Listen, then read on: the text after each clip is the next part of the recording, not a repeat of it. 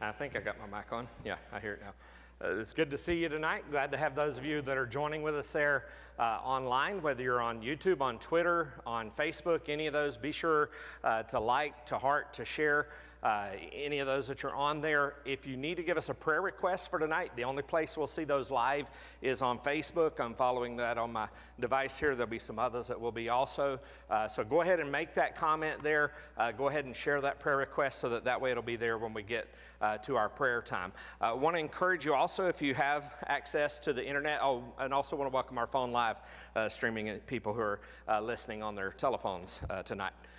Also, want to remind you if you can go to our website, go to highlandbaptistchurch.com. It's under the info tab that you can download the worship bulletin, the children's worship bulletins, uh, and you can also download the prayer list. Uh, and those all should be uh, back to the way you're used to seeing those. And so, I encourage you to take the time to get those downloaded. You can send those children's worship bulletins. You can send the link to anybody you want. You can print it and give as many copies out uh, as you want. If you need a paper copy in person, there in my, the windowsill to my right, uh, the bulletins are at the doors uh, as you leave uh, tonight. And then also, just want to remind you while you're there on our church website, go to the far right hand side, click the Give Online tab. You can do that online giving. Uh, you can also do that in person. The offering envelopes uh, are still at the doors and the, and the back there, uh, as well as at the windows. We have our pink ones all throughout the sanctuary in the windows. These are for our golden offering for Tennessee missions. So I encourage you to be praying about giving to that, as well as using the prayer guide uh, to be praying for uh, all of our missions work across uh, the state of Tennessee. And then while you're there under that info tab, don't forget to get your prayer list uh, downloaded. And if you need that in person or somebody comes in late, make sure they get one of those. They're on the front pew. So, Brother Mike.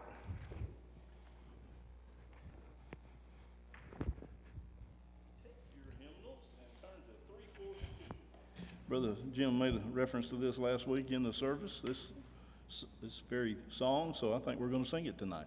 Rock of Ages, Cleft for Me, 342. It's Pat.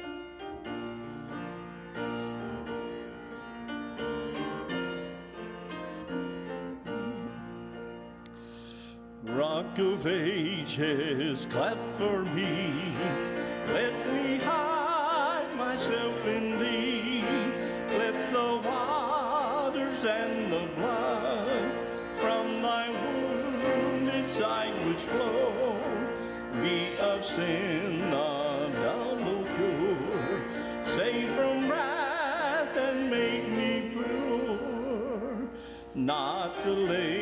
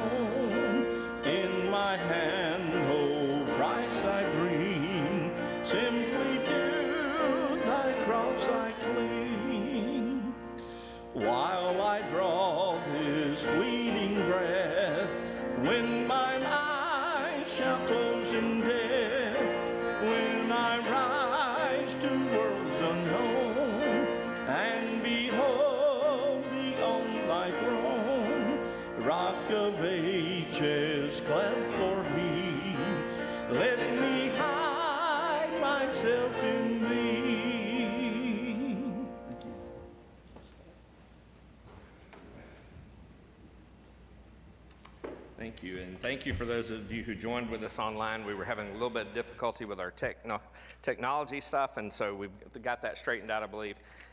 And you can uh, be sure to make those comments there, sharing the prayer requests that you may have uh, on Facebook.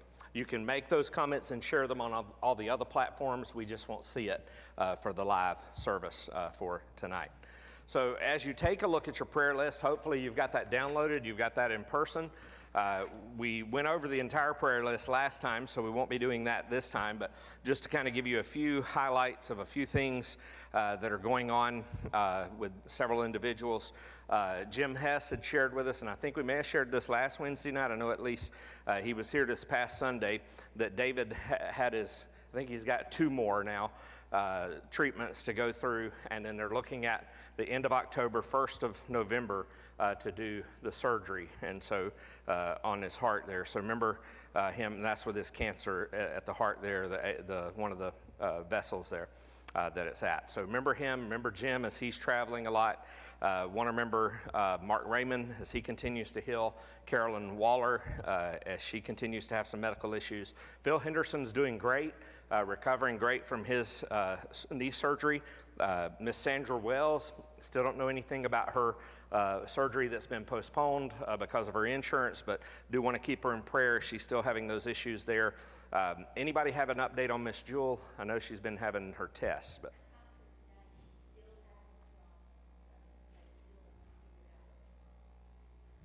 Okay, so she's still having the problems, Miss Jewel is, and still trying to do those uh, tests, so keep her in your prayers. Uh, Miss Hilda Corley is also having some tests. She has one this week, another one next week, and then the following week, so keep her uh, in your prayers as they're trying to figure out uh, what's going on with her also. And then Bill Warren, Miss Fay called us this afternoon and let us know that uh, he's not doing as good at home right now. He's having um, some uh, pain uh, as well as uh, some other reactions there. And so the, the doctors have uh, prescribed some medicine for him, and then hopefully he won't have to go back to the emergency room. If he does, they'll have to do a scan of his lungs to make sure there's no fluid building up on his lungs and stuff. So we do want to continue to keep him uh, in our prayers, as well as his brother who's on the other side, Wilbur Warren. Uh, want to remember him in your prayers too.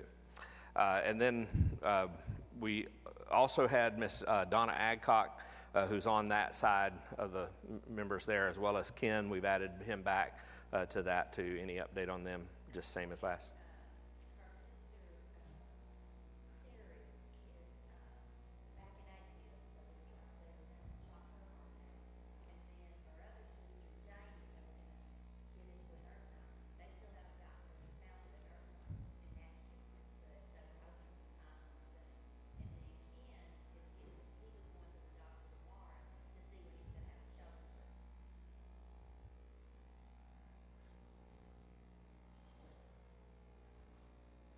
Okay, and so uh, just to share those with you so you can hear those online there, um, Ken Adcock is going to the doctor tomorrow to see about when they're going to do his shoulder surgery. Um, also, Donna Adcock's sisters, her sister uh, Janie, we mentioned last week, was they were urgently needing to get her into a nursing home by the end of the week. Well, that didn't happen, so they're still looking for one that's in Nashville. So keep them in prayer as they're still looking for that. And then Terry, her si- other sister, Terry Parrish, uh, is back in AFib, and they're going to have to shock uh, her heart. So uh, keep her uh, in your prayers. And then you'll notice at the bottom of the friends and family side there, Brother Mark Smith, uh, father Don Smith. We've had him on the prayer list for some time, but we got word this afternoon that he is almost near death's door. So be in prayer for Mark and his family. Uh, as his uh, father will, will be passing on. His father knows the Lord, and so he, he's at peace with that and understands that. But Mark is on his way, was on his way today, and I'm sure is there by now in Charlotte, so in the Charlotte area. Any others that we need to add to the list? Any other prayer requests? I do mention, uh, I'm assuming I have permission to share this one, but uh, Miss Susie Barton had fallen a couple of weeks ago uh, now. Uh, she had had to go to the hospital, but she is back at the nursing home, and they've got some uh, special things they're doing for her to keep her from, from falling, falling again. So uh, I think she did something to her um, neck, as well as uh, another one that's on our prayer list. Um, Miss Beverly Daniels, uh, who's further up on the Highland Baptist Church family side, she um, cracked or broke ribs, two ribs, and so uh, she's dealing with that, with the healing of that, so uh, as well as the recovering from her cancer. Anyone else? Yes. I would like to ask Dawn Pilkington and her family, uh, I have worked with her at a previous job. Her twenty-six-year-old son had had open heart surgery, was home doing well, but got an infection and died unexpectedly. And so, the loss of a child is always hard. And what's her last name? Pilkington. And her first name was Dawn. Okay. So remember Dawn Pilkington, uh, her son uh, suddenly passed away from an illness uh, this past week. So uh, keep her in your prayers. That's very difficult anytime anyone loses a child. Any others? Blood work has been fine, so he's within the safe level, so you take him off the prayer list.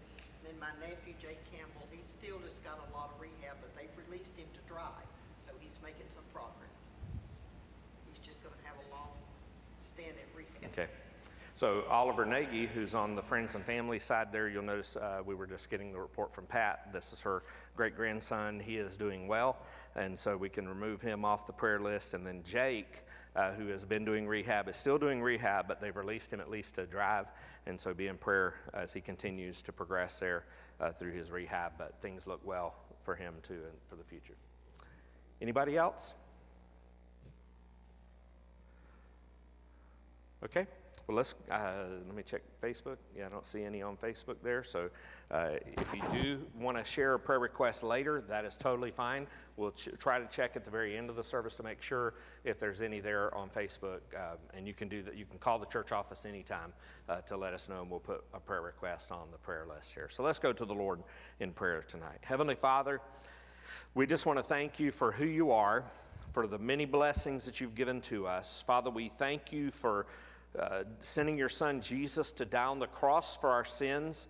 And that's where we want to begin, Lord. Uh, aside from acknowledging you for who you are and that you're the great and mighty God who's created us, who loved us, who sustains us, uh, Father, we come before you to confess our sins before you because we know that your word has told us that if we regard or hold on to sin or iniquity in our hearts, uh, if we don't deal with that sin for asking forgiveness and repenting and turning away from it, you will not hear our prayers from heaven. We won't have effectual, fervent prayers. And so, Father, I pray that uh, you will hear our prayers tonight as we come first uh, to confess any sin. Lord, take the light of the truth of your word and shine it into our hearts to reveal any sinful thoughts uh, any sinful actions that we've had, uh, Lord, any things that maybe we haven't done that you've commanded us to do. Uh, Father, I pray that you would forgive us and wash us with the precious blood of Jesus Christ. Wash us and cleanse us, uh, Lord, and, and set us on the path of righteousness, following your steps, following you each and every day in every decision that we make, that we might not stray to the right or to the left, but that we might keep our focus always upon you and obeying you and following you in your word. And Father, we know we can't do that in and of ourselves. We need the power of the Holy Spirit within us. So we pray, Lord, for you to fill us with your Holy Spirit and to use us and to bless us. Uh, Father, as we come to you in prayer tonight, there are many that we've mentioned on the prayer list tonight, many updates even of good things that we hear, of great reports of those who are receiving your healing. And we just want to give you the glory and the honor and testify and praise you, Lord, for who you are, that you have divinely intervened in these people's lives. Lord, I pray that they will see that in their lives, that it was you who was there to bring that healing. Lord, we thank you for the wisdom and discernment that you've given doctors and nurses and caregivers and those who take care of us. And Father, we ask you that you you would bless them for their faithfulness in, in serving and ministering to others in that way. But Lord, we ultimately know that you are the great physician, and so we just continue to place many others uh, in your hands, uh, looking for the miracle of healing in their hearts and in their lives. Lord, you know that along with that, as we do, there are many other needs that come along with that. Sometimes emotional needs, sometimes family needs, sometimes financial needs, sometimes other spiritual needs. Uh, maybe even the greatest spiritual need of coming to faith in Jesus as our Lord and Savior. So, Lord, we don't pretend to know anybody's heart uh, that's on this prayer list. Uh, so, Father, we just want to uplift them to you and ask for you to send your Holy Spirit to speak into their hearts, to wrap them in your loving arms and let them know that you are with them. Father, I pray that if they are not saved, that you will use these situations they're going through to cause them to, to begin to think about their eternity and where they will spend eternity. Father, I pray that you'll uh, just speak truth into their hearts and their lives, send people across their path to share the gospel with them. And Father, I pray that you would use us in whatever way that we can to be an encouragement to them, to point them to Christ. Lord, for those who already know Christ as their Savior, I just pray, God, that you will uh, wrap your loving arms around them. Uh, Lord, just sustain them and strengthen them during these times, uh, especially, Lord, those who the healing may not come yet, Lord, that they still may have a ways ahead, and some may still have some, some terminal illnesses, Lord, that the ultimate healing is for them to be with you in heaven. So, Father, I pray that no matter where those individuals are on the spectrum of their health, Father, I pray that you will walk with them, that you will embrace them, that you will make your presence known to them, Lord, that you'll show your power to them in a great and mighty way. And Lord, I pray that you will give them in their hearts a peace that passes all understanding, that as they're going through the illnesses that they're going through, or maybe even facing death's door, or those family members that we're praying for who have loved ones who are uh, about to die, Father, I pray that you will just uh, send uh, a presence of peace that passes all understanding into their hearts, to let them know that you are with them. And Father, I pray that you will lead them and guide them and walk with them through the valley of the shadow of death. Walk with those who are going through difficult times until they come out on the other side. And Father, we just pray that uh, you will be glorified and honored in each one of these individuals' hearts and lives. Lord, we know that your word tells us that your grace is sufficient for all of our needs. And so, Father, we pray that you will shower each and every one of these individuals with your grace and fill their hearts with your mercy and your loving kindness and your goodness, Father. Thank you so much for being the good God that you are and for loving us, Lord. We are not always faithful to you, and so we ask, Lord, that you would forgive us of our sin as we repent and turn away from those things. Father, use these situations that these people are going through to bring others even to faith in Christ. Maybe you've got a Christian uh, who's in a hospital or a nursing home, and, they're surrounded by uh, those who are caregivers around them and those who are medical staff around them who may not know Christ. Use their witness and their testimony. Lord, we pray that you'll be with our youth uh, who are studying your word in another part of our building. We pray, God, that you will give them a hunger and a thirst uh, for the truth of your word. Father, we pray that you'll raise up a godly generation of young people. We pray for our children uh, who are here in Awana tonight. We ask your blessings upon them. We ask your blessings upon all of our workers in youth and Awana, and we ask God for you to just uh, pour out your spirit upon them. Give them the words to speak to those children and those youth, uh, to encourage them to faith in Christ. And Lord, we pray that you'll keep us all protected. So bless us tonight as we come to study your word again in the book of Zephaniah. Father, I pray that uh, we'll see the relevancy for where we are in our hearts and our lives today. Father, may your word be alive and powerful, sharper than any two edged sword. And Father, I pray that it will pierce our hearts to convict us of sin, to bring us to the place of repentance, even as we study this second chapter about repentance tonight. In Jesus' precious name we pray. Amen and amen. Well, take your Bibles, if you will, and turn to the book of Zephaniah. If you're wondering where in the world is the book of Zephaniah, uh, if you'll find the Gospel of Matthew, which is right there, the very beginning of the New Testament, uh, you just turn back four books. Uh, they're very small books, so it could be about, I think it's about 20 pages or so in my uh, Bible. Uh, it would depend on the size of your Bible and the print in your Bible.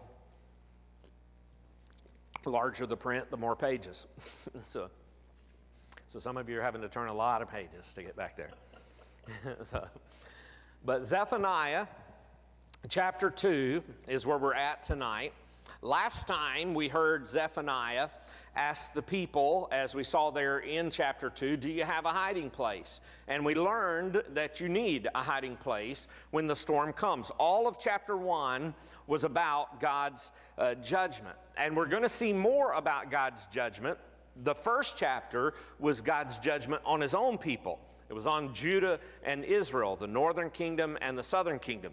In the second chapter, the judgment he's speaking about is on the rest of the world, on the other nations of the world at that time. So, Zephaniah chapter 2, verse 1 down through verse 15. So, we learned that about the hiding place, that we need a hiding place when the storm comes. And then we move into sec- the second chapter here of Zephaniah. And in the first three verses, you have this call to repentance. And so that's why I've entitled this message tonight, A Call to Repentance. And that is indeed what it is. Uh, we see Zephaniah uh, is speaking the word of God, calling the people to gather themselves in repentance. And then, verse uh, the, the verse that we glanced over last week, we'll see here uh, at, at, verse 3. So, beginning verse 1 uh, down through verse 3, uh, we're looking here at God's judgment begins in the house of the Lord. So, this is where the judgment begins. It begins in the house of the Lord. So, he says, Gather together, yes, gather, O shameless nation, before the decree that takes effect, before the day passes away like chaff. Before there comes upon you the burning anger of the Lord, before there comes upon you the day of the anger of the Lord, seek the Lord, all you humble of the land who do his just commands, seek righteousness, seek humility. Perhaps you may be hidden on the day of the anger of the Lord. Now, those three verses really, you know, if you notice your Bibles, uh, the chapters and verses didn't come until much later. When they were originally written, uh, Zephaniah didn't write it with chapters and verses. Uh, so, really, these first three verses uh, are a part of the ending to the judgment upon the people in chapter 1. Uh, and so that's what we're seeing there. And, and we ver- barely glanced at this verse 3, uh, talking about that we needed to seek the Lord. Uh, perhaps you may be hidden on the day of the Lord, that you may be under his protection, hidden from the judgment, uh, is the idea there. It's kind of the reminder of what happened to the nation of Israel when they were in Egypt. Uh, and Moses is getting ready to lead them out of Egypt, and all the plagues had come, and God sends one more plague to kill the firstborn of every uh, it, person that doesn't have the blood on their doorposts. Uh, and that's where Passover for the Jewish people came from, and that was a, a celebration to remember that as they put the blood on the doorposts, the death angel passed over, and their families were spared. Well, that was, a, uh, that was the, the steps of repentance that they were to take. Uh, they were hidden, if you will, from the judgment uh, God in that time, uh, those who had the blood on their doorposts. So we're going to hold verse 3 and come back to it uh, a little bit later. Uh, and, and so he begins here in the house of the Lord. In, in fact, 1 Peter chapter 4, verse 17 says this For it is time for judgment to begin at the household of God. And if it begins with us, what will be the outcome of those who do not obey the gospel of God? And so that's important for us to understand. You know, so often we think about God's judgment coming upon those who are wicked, those, uh, those who are without Christ. But the Bible tells us over and over that God's judgment begins with his people. It began here in the Old Testament with his people, the Israelites, the, the northern kingdom Israel and the southern kingdom Judah. And in the New Testament, it begins with us as the church, as believers in Jesus Christ, which explains why Zephaniah started in chapter 1 with Judah, but now he explains the day of the Lord is not only going to affect God's people, it's also going to affect the Gentile nations surrounding Judah. And so, even though they had never been given God's law like the Jews were, the Gentiles were still responsible before God. So, you think about those who are even around this world today who've never received the Word of God, who, who haven't had the Word of God to read in their hands. The Bible tells us that God has revealed Himself to us in creation and in our conscience. Romans chapter 1 uh, tells us about that. And so, we have responsibility uh, to to worship the Creator. Furthermore, these nations hadn't always treated the Jewish people kindly. And so now the time has arrived uh, for God to judge them. Now you'll notice he begins to list in verse 4 some of these pagan cities. He lists Gaza that's going to be deserted, Ashkelon that shall be a desolation, Ashdod's people that will be driven out at noon, and Ekron shall be uprooted and following. And when you read down through those verses, which we'll come back to here uh, in just a moment to look at those even in more detail, you'll notice that those cover the four points uh, of the compass each one of these groups that we're going to look at through the remaining part here of chapter uh, 2. So it reminds us, when you think about what we're going to look at here, it will, it'll remind you of Amos when we studied the book of Amos uh, and God pronouncing the judgment of God on the nations in the four points uh, of the compass. He's going to talk about Assyria, that's in the north. He's going to talk about Cush, that's in the south.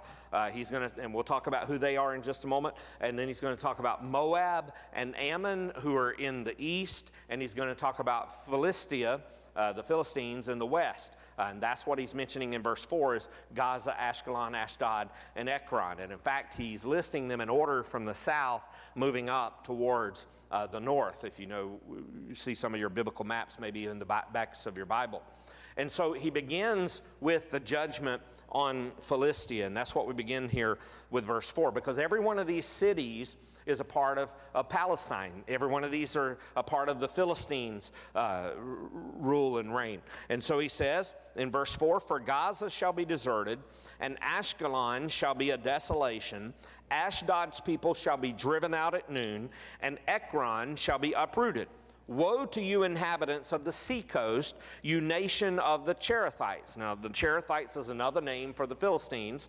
Uh, in fact, if you was to look at na- the p- maps of Israel in the backs of your Bible, the part that's along the Mediterranean Sea, that's where uh, the Philistines were. That's where their 10 cities, the Decapolis is what they call it. There were 10 cities of the Philistines. So they're on that edge uh, in the valley areas uh, there uh, towards the sea.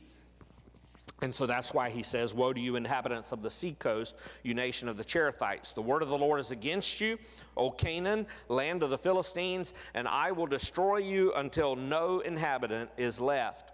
And you, O seacoast, shall be pastures with meadows for shepherds and folds for flocks. The seacoast shall become the possession of the remnant of the house of Judah, on which they shall graze. And in the house, uh, houses of Ashkelon they shall lie down at evening, for the Lord their God will be mindful of them and restore their fortunes. So, what I want to take the time to do as we go through each one of these sections is to kind of give you a little bit of history of who these different groups are, to understand why is God bringing judgment upon these Philistines? What did they do? To deserve uh, God's judgment. Well, they had been, the Philistines had been enemies of the Jews way, way back uh, in, the, in the book of Genesis, in Genesis chapter 20 and 21 and chapter 26, way before David ever fights Goliath and slays Goliath uh, with, with, the sling and a stone. Uh, so that's way back before then. Uh, as they were coming into coming through the land there, uh, the Philistines were against them. When you go back to the book of Amos, where we studied in Amos, in Amos chapter 1, verse 6 through verse 8, they took the Jewish people captive from the cities in, in southern Judah and they sold them to other nations as slaves. But the time would come when their populous cities uh, would become empty, God's saying, and their land would be desolate. So, what, in other words, is kind of what we read in the New Testament you reap what you sow. Uh, and you may, sow, you may sow it later uh, than, you, than you, you may reap it later than you sow it. Uh, so you may not reap it right this moment. And that's what we see is they did all these things over and over and over again against God's people.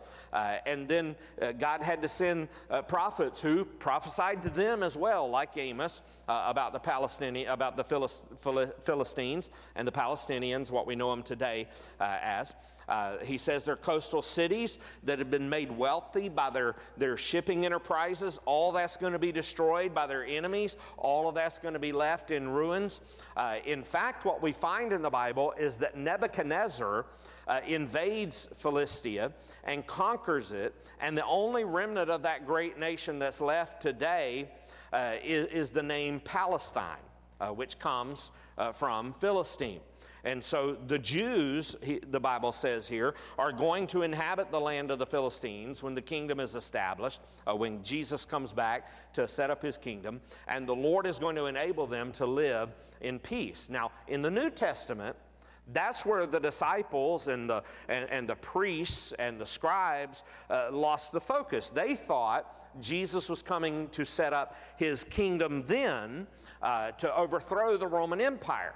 He came at first not to do that, but to come as a suffering servant, to die on the cross for our sins. So he came the first time as a suffering servant. When he comes again, he is coming as the King of Kings and the Lord of Lords. And so here is uh, Zephaniah who's prophesying, saying that he is going to come, he's going to establish his kingdom, and when he does, then the Jewish people are going to inhabit the land, then they are going to live in peace. How do we know this is a prophecy that's still yet to be fulfilled? Is there peace in Israel?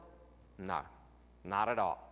And, and it never has been uh, since the days of this. And so, even when Jesus uh, was, was living, uh, there wasn't peace in uh, that area. And so, Zephaniah is later going to have more to say about this when he describes the kingdom blessings in chapter 3 when we come back to that next week.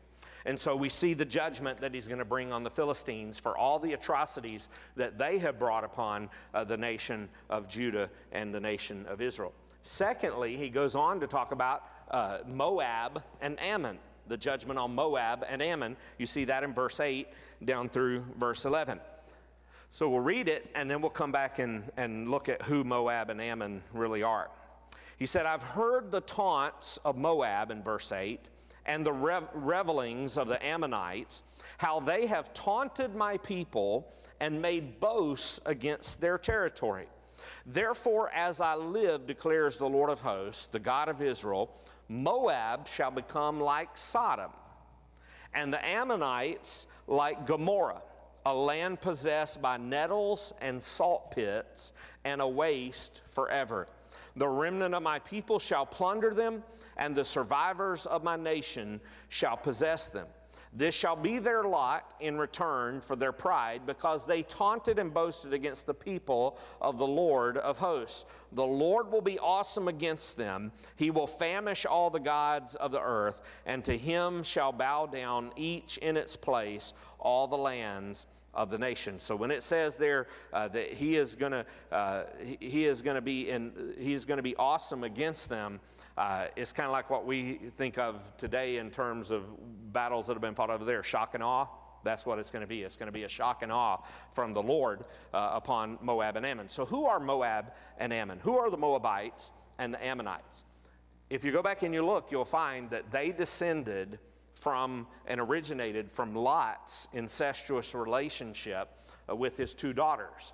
Uh, you'll remember that God brings the judgment on Sodom uh, and Gomorrah uh, for their wickedness, uh, rains down the fire and brimstone upon those two places. But before that, God had sent an angel uh, because Abraham had been interceding, had been praying for uh, Sodom and Gomorrah. Lord, if, if we can find uh, 50, Lord, if we can find 20, Lord, if we can find just 10 people there uh, who, who will follow you, will you spare your judgment? And God said, I'll spare the judgment if you can find them but they couldn't find them. And so God's judgment was going to come, and the angel of the Lord was sent uh, to lead Lot and his family out. And you remember the story, if you remember the story of Lot uh, and his daughters and his wife, uh, the, as they're going out across the valley, Lot's wife looks back. And what does she turn into? A pillar of salt. Uh, because she turned back uh, looking back to the old ways, looking back to Sodom and Gomorrah, and they had been told, don't look back. When you leave, leave this place, go to the mountains, get away from this place as far as you can. Uh, and, and if you look back, judgment is going to come upon you also. She looked back, she turned into a pillar of salt. So now it's just Lot and his two daughters. They're up in the mountains, and here's Sodom and Gomorrah, the places they've been living in all this immorality there. And the two daughters, they're beginning to think, how are we ever going to have children? And so they, they are sitting and eating and drinking with their father. They give him more drink and more drink and get him drunk, and they sleep with their father. And from those relationships with his daughters come these two children, one named Moab, the other name Ammon. And all throughout the history of Israel, they hate the Jews. Uh, they, they're, they're a thorn in their side. They're hateful enemies to them. Uh, they're arrogant nations who the Bible says here, Ammon and, and Moab, you're going to end up just like Sodom and Gomorrah. So that's why the connection there, because they had that family history that came from Sodom and Gomorrah. Uh, you're going to wind up just like them, wiped off the face of the earth. No more would their insult, uh, would they insult either na- the nation of Israel or the God of Israel himself. Amos gives further evidence of their wickedness and, and their inhumanity of these two nations when you look at Amos's. Uh, and we read that already and have studied Amos already. So once again, Here's Zephaniah, the prophet, who promises that the Jews are going to occupy the land of their enemies when the kingdom is established. So he's talking about a time out there in the future. So there's going to come this judgment on Moab uh, and Ammon. And so he's talked about uh, Philistia, which is in the west. He's talked about Moab and Ammon, which is in the east. If you uh, remember your geography there, Philistia is over here by the ocean. Over here, close to Jordan, uh, the nation of Jordan, that's where Moab and Ammon is, uh, where we know modern day uh, Jordan as. Uh, and so now he moves to judgment on Cush. Who is Cush? Well, if you remember any of your history about uh, the Bible, this nation is located in the upper Nile region. So that would indicate they're who? Egypt. Uh, so verse 12 goes on to say, You also, O Cushites, shall be slain by my sword. And, so this nation is located in the upper Nile region. Some think this references Egypt, as we said, another longtime enemy of the Jews. Uh, in fact, uh, in this time when Zephaniah is bringing this word, Israel, previous kings, had made relations with uh, Egypt to come against Assyria, to help them fight against Assyria. And they were making uh, alliances with all these other nations when they should have been turning to God rather than turning to other people and other nations uh, to deliver them. They never did that. They always were turning to other places. And so uh, Cush, Egypt, they were enemies uh, of the Lord. So it's kind of like uh, they would say, Oh, yeah, yeah, we'll protect you. We'll come and fight for you. And then, sure enough, when uh, the tide turned and uh, the Egyptians, the Cushites, would get their way, uh, then they would also turn against uh, the nation uh, of Israel. It was Nebuchadnezzar and the swords of the Babylonian soldiers that conquered Cush, that conquered uh, Egypt, also in your history books. And we're going to look more, we won't go too far into the Cushites because we're going to look more at them when we come to chapter 3 because there's a lot more to be said about the Cushites in chapter 3. So we'll come back to them even more. So we'll move on to the next judgment, which comes on Assyria. We see that in verse 13 down through verse 15. So, verse 13 says, And he will stretch out his hand against the north. So, Cush was in the south. He will stretch out his hand against the north and destroy Assyria. And he will make Nineveh a desolation. Now, we've already gone through uh, the, the previous book back before Habakkuk in, in the book of Nahum and in the book of Micah, and we had seen in both of those about Nineveh itself. Remember, Nineveh was the one that was related to Jonah's story. Uh, that was who Jonah was to go and to prophesy against of God's judgment coming. They repented, they turned back to the Lord, uh, and judgment didn't come upon them at that time. But new kings came on the scene a hundred years later, about uh, they had turned away from the Lord once again, and so uh, God had prophesied judgment that was coming upon them uh, in the book of Nahum. Well, here again is Zephaniah who's speaking about Nineveh, which is the capital of Assyria. And he says, He will stretch out his hand against the north and destroy Assyria, and he will make Nineveh a desolation, a dry waste like the desert. Herds shall lie down in her midst, all kinds of beasts, even the owl and the hedgehog shall lodge in her capitals. A voice shall hoot in the window. Devastation will be on the threshold, for her cedar work will be laid bare. This is the exultant city that lives securely and said in her heart, I am and there is no one else. What a desolation she has become, a lair for wild beasts. Everyone who passes by her hisses and shakes his fist. Well, notice what Assyria is saying here. We've already studied about Assyria before uh, in, in Nahum's book, also, uh, and we studied about Assyria to learn that they boasted.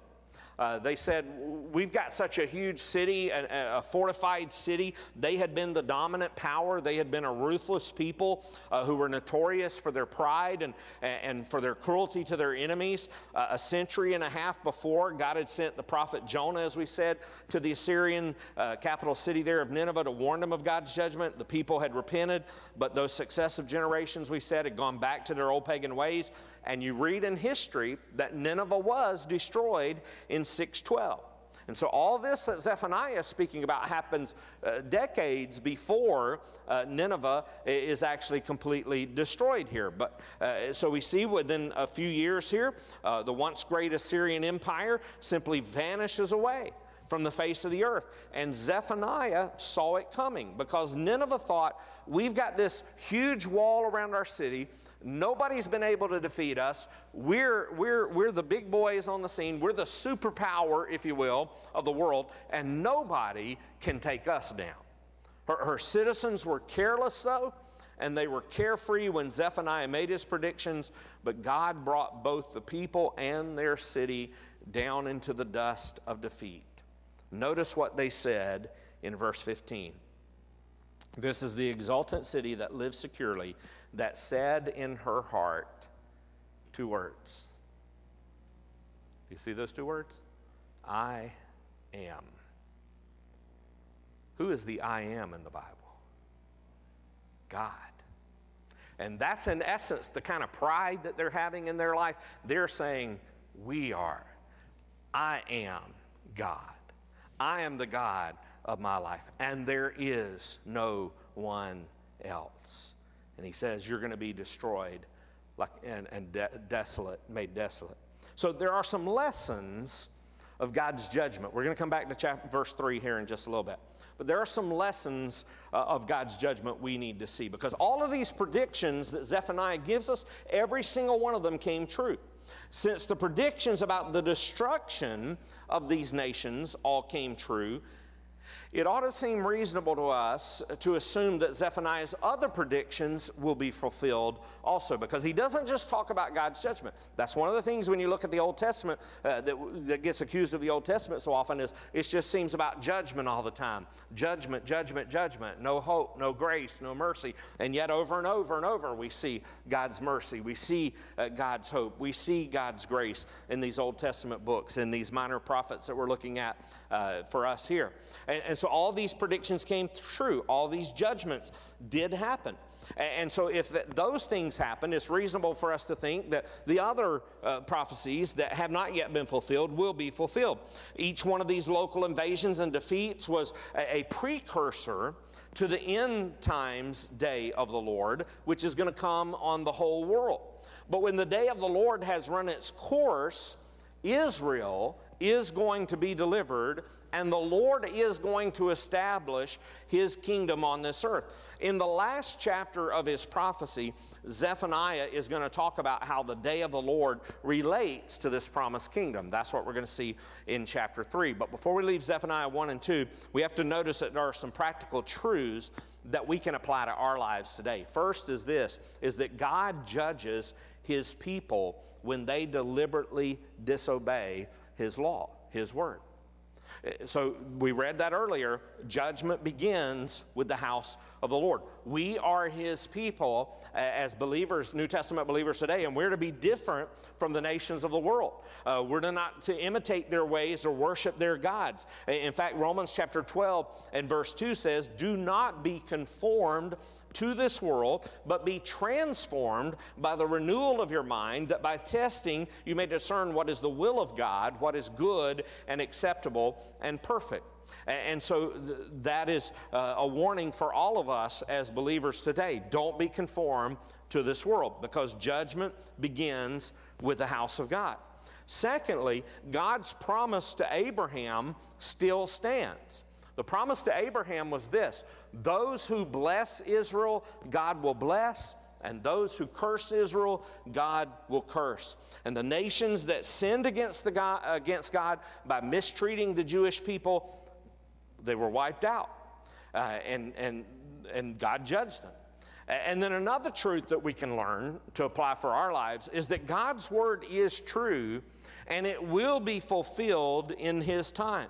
So, so we as God's people can stand on the truth of God's word. We can claim the promises uh, and know that our God will be faithful, and God's enemies can be sure that His words, words of warning carry costly penalties. In fact, Hebrews chapter 10 and verse 31 says, It is a fearful thing to fall into the hands of the living God. Some people think if I, if I don't believe in God, that, that makes me immune to God's judgment. I don't believe He's there, so I'm not going to experience God's judgment. No, it doesn't matter whether you believe in God or not. You, you aren't immune from the judgment of God. None of us are immune from the judgment of God. The only difference between believers and non believers, between Christians and those who are not Christians, is that those who are Christians have trusted in Jesus who took the judgment of our sin upon himself so that we could spend eternity with Him forever, having that eternal life with Him. And so we aren't immune from God's judgment. We just receive the gift of grace through what Christ did on the cross His death, His burial, and His resurrection. There is a holy God who will pronounce His judgment on pagan people. So let's go back to that one verse that we still haven't looked at, verse 3. And I want you to see the call to repentance because this call to repentance in verse 3 springboards you way over to the very end of the Bible in the book of Revelation. So, having delivered a warning of judgment against Judah in chapter 1, Zephaniah implores the nation to repent nationally uh, in verse 1 and verse 2, and personally in verse 3, as we read there. So, verse 3 said, Seek the Lord, all you humble of the land, who do his just commands, seek righteousness, Seek humility, perhaps you may be hidden on the day of the anger of the Lord, on the day of the judgment of the Lord. Uh, they were doomed for judgment in the day of the Lord, so they're commanded to gather together in repentance, to seek the Lord. That's the language of, of true repentance, of renewal, of regeneration. And he says, perhaps you will be hidden, because Zephaniah is using a play on words here uh, with the meaning of his own name. His own name meant hidden in the Lord. And so the truth that we need to understand is that even in the midst of the most disastrous of judgment scenes, the mercy and the grace of the Lord is still available to a repentant people. What's interesting about God's warning is that in Zephaniah's day, the people of Judah had grown deaf to that periodic warning of the Lord concerning judgment's coming. A prophet would be sent, judgment's coming. In fact, when we read in the New Testament, we find out that, that prophet after prophet had been sent, and the people killed the prophets. They didn't want to hear what those prophets had to say. And they grew deaf to the, to the warning of God. Occasionally, we find God took extreme measures to shake them out of their complacency, but to no avail. For example, he cut off entire nations and cities that we're going to see in chapter 3, including Israel, as an example of the judgment waiting for them. He did that, though, with the desire that maybe they would that would cause his people to receive his instruction before it was too late and yet despite the lord's every effort Judah remained stubbornly rebellious and sinful, refusing to listen to the Word of God. There were princes, prophets, judges, and priests who persisted in their evil ways, oblivious to God's urgent warnings of the danger ahead, talking about the judgment of the day of the Lord. All that is just like the days of the Great Tribulation that's spoken of in the book of Revelation. Now, I didn't get a chance to get all these verses on the screen for you, but I'd encourage you to jot these down as we go through so you can go back and look at them and see the relevancy to what we're seeing here. The warnings that come at time after time after time, and the stubbornness of people who will not listen and will not repent. So, Revelation chapter 2, verse 21 says this I gave her time to repent. Over and over, God gave the nation of Israel, over and over, God gave his people time to repent. Over and over, God gave this world time to repent. When you go to the next verse in Revelation 2:22, it says, "Behold, I will throw her into a sick bed, and those who commit adultery with her I will throw into great tribulation, unless they repent of her works." Revelation chapter 3 and verse 3 says, "Remember then when you received and heard, keep it and repent. If you will not wake up, I will come like a thief, and you will not know at what hour I will come against you. Revelation 3, verse 19 Those whom I love, I reprove and discipline. So be zealous and repent. Over and over, the message is repent, repent, repent. But then you come to Revelation 9, verse 20, and it says, The rest of mankind who were not killed by the plagues, so you remember the plagues that will come upon the people during the Great Tribulation? The rest of mankind who were not killed by these plagues did not repent of the works of their hands, nor give up worshiping demons and idols of gold and silver and bronze and stone and wood, which cannot see or hear or walk. The next verse in Revelation 9, verse 21 says, Nor did they repent of their murders or their sorceries or their sexual immorality or their thefts. Revelation 16 and verse 9 says, They were scorched by the fierce heat, and they cursed the name of God who had power over these plagues. They did not repent and give him glory. Revelation 16 11 says, And they cursed the God of heaven for their pain and their sores, and they did not repent of their deeds. Over and over and over, God has given them opportunity after opportunity to repent in the Great Tribulation, and they don't. When you look at the Old Testament, He gave His people opportunity after opportunity to repent. He gave the nations around them opportunity after opportunity to repent. In the New Testament, He's given us opportunity, opportunity after opportunity to repent. And for us today, He's given us that opportunity over and over and over again. And he said in the Great Tribulation, they didn't repent. In the Old Testament, the vast majority didn't repent. And so it says, why did he, why did he give them that opportunity after opportunity? Why does he do that? Because here's what 2 Peter chapter 3 and verse 9 says. The Lord is not slow to fulfill his promise, as some count slowness. So he's made a promise here through Zephaniah judgment is coming. He is not slow to fulfill his promise, as some count slowness. We look at the New Testament, and the New Testament tells us judgment is coming. He is not slow to, count, to, to fulfill his promise, as some count slowness, but he is patient toward you, not wishing that any should perish, but that all should come to repentance. 2 Peter 3 9. We, like the people of Israel, like the people in Jesus' day, like the people out there in the future in the Great Tribulation, need to hear the call of repentance and turn from our sin and follow Him. Let's pray. Heavenly Father, thank you so much for the word that we've heard from Zephaniah tonight. Lord, a call for us to repent. Father, I pray that's what we've heard tonight, that you love us you care for us. You've made a way for us. Uh, Lord, you made the way through Jesus Christ, who paid the price for our sin, who took the judgment upon himself. And all we have to do is receive that free gift of grace. So tonight, Lord, I pray if we're watching online and there's someone who doesn't know Jesus as their Lord and Savior, or maybe uh, who's here in person, Lord, I pray that you will speak to their hearts to call out to you to receive Jesus as their Lord and Savior. That they would recognize that they are a sinner and they need a Savior. They need Jesus who died upon the cross in their place. Father, I pray that uh, we would not wait another moment because we don't know what the next moment may hold for us. We have no promise of tomorrow. So, Father, I pray that we would call out to you and ask for forgiveness, repent of our sin, and trust in Jesus as our Lord and our Savior, believing in Him.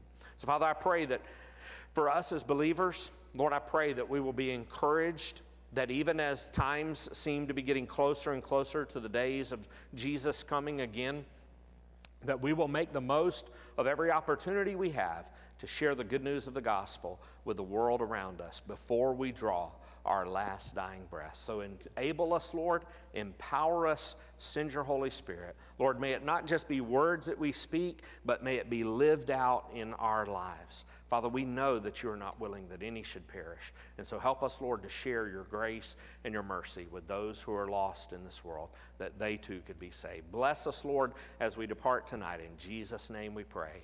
Amen. Amen. Well, thank you so much for joining us there online. Uh, we'll be back again Sunday morning. If you can come join us on Sunday morning, uh, you're going to receive a wonderful blessing. Mercy's Well is going to be here uh, to sing. So our service begins at 10:30, but they're going to be singing about 10:15ish, something like that, about 15 minutes before the service begins. Uh, so you come and you're going to receive a wonderful blessing from them. We're also going to have the Lord's Supper uh, after they do that first 15 minutes there, and then they'll sing some more, and then we'll have a message there that I'll be sharing with you. So so if you can't be here in person, we encourage you to join us online, uh, but you're going to receive a wonderful blessing if you can be here. You have a safe week. Stay safe. We'll see you this coming Sunday.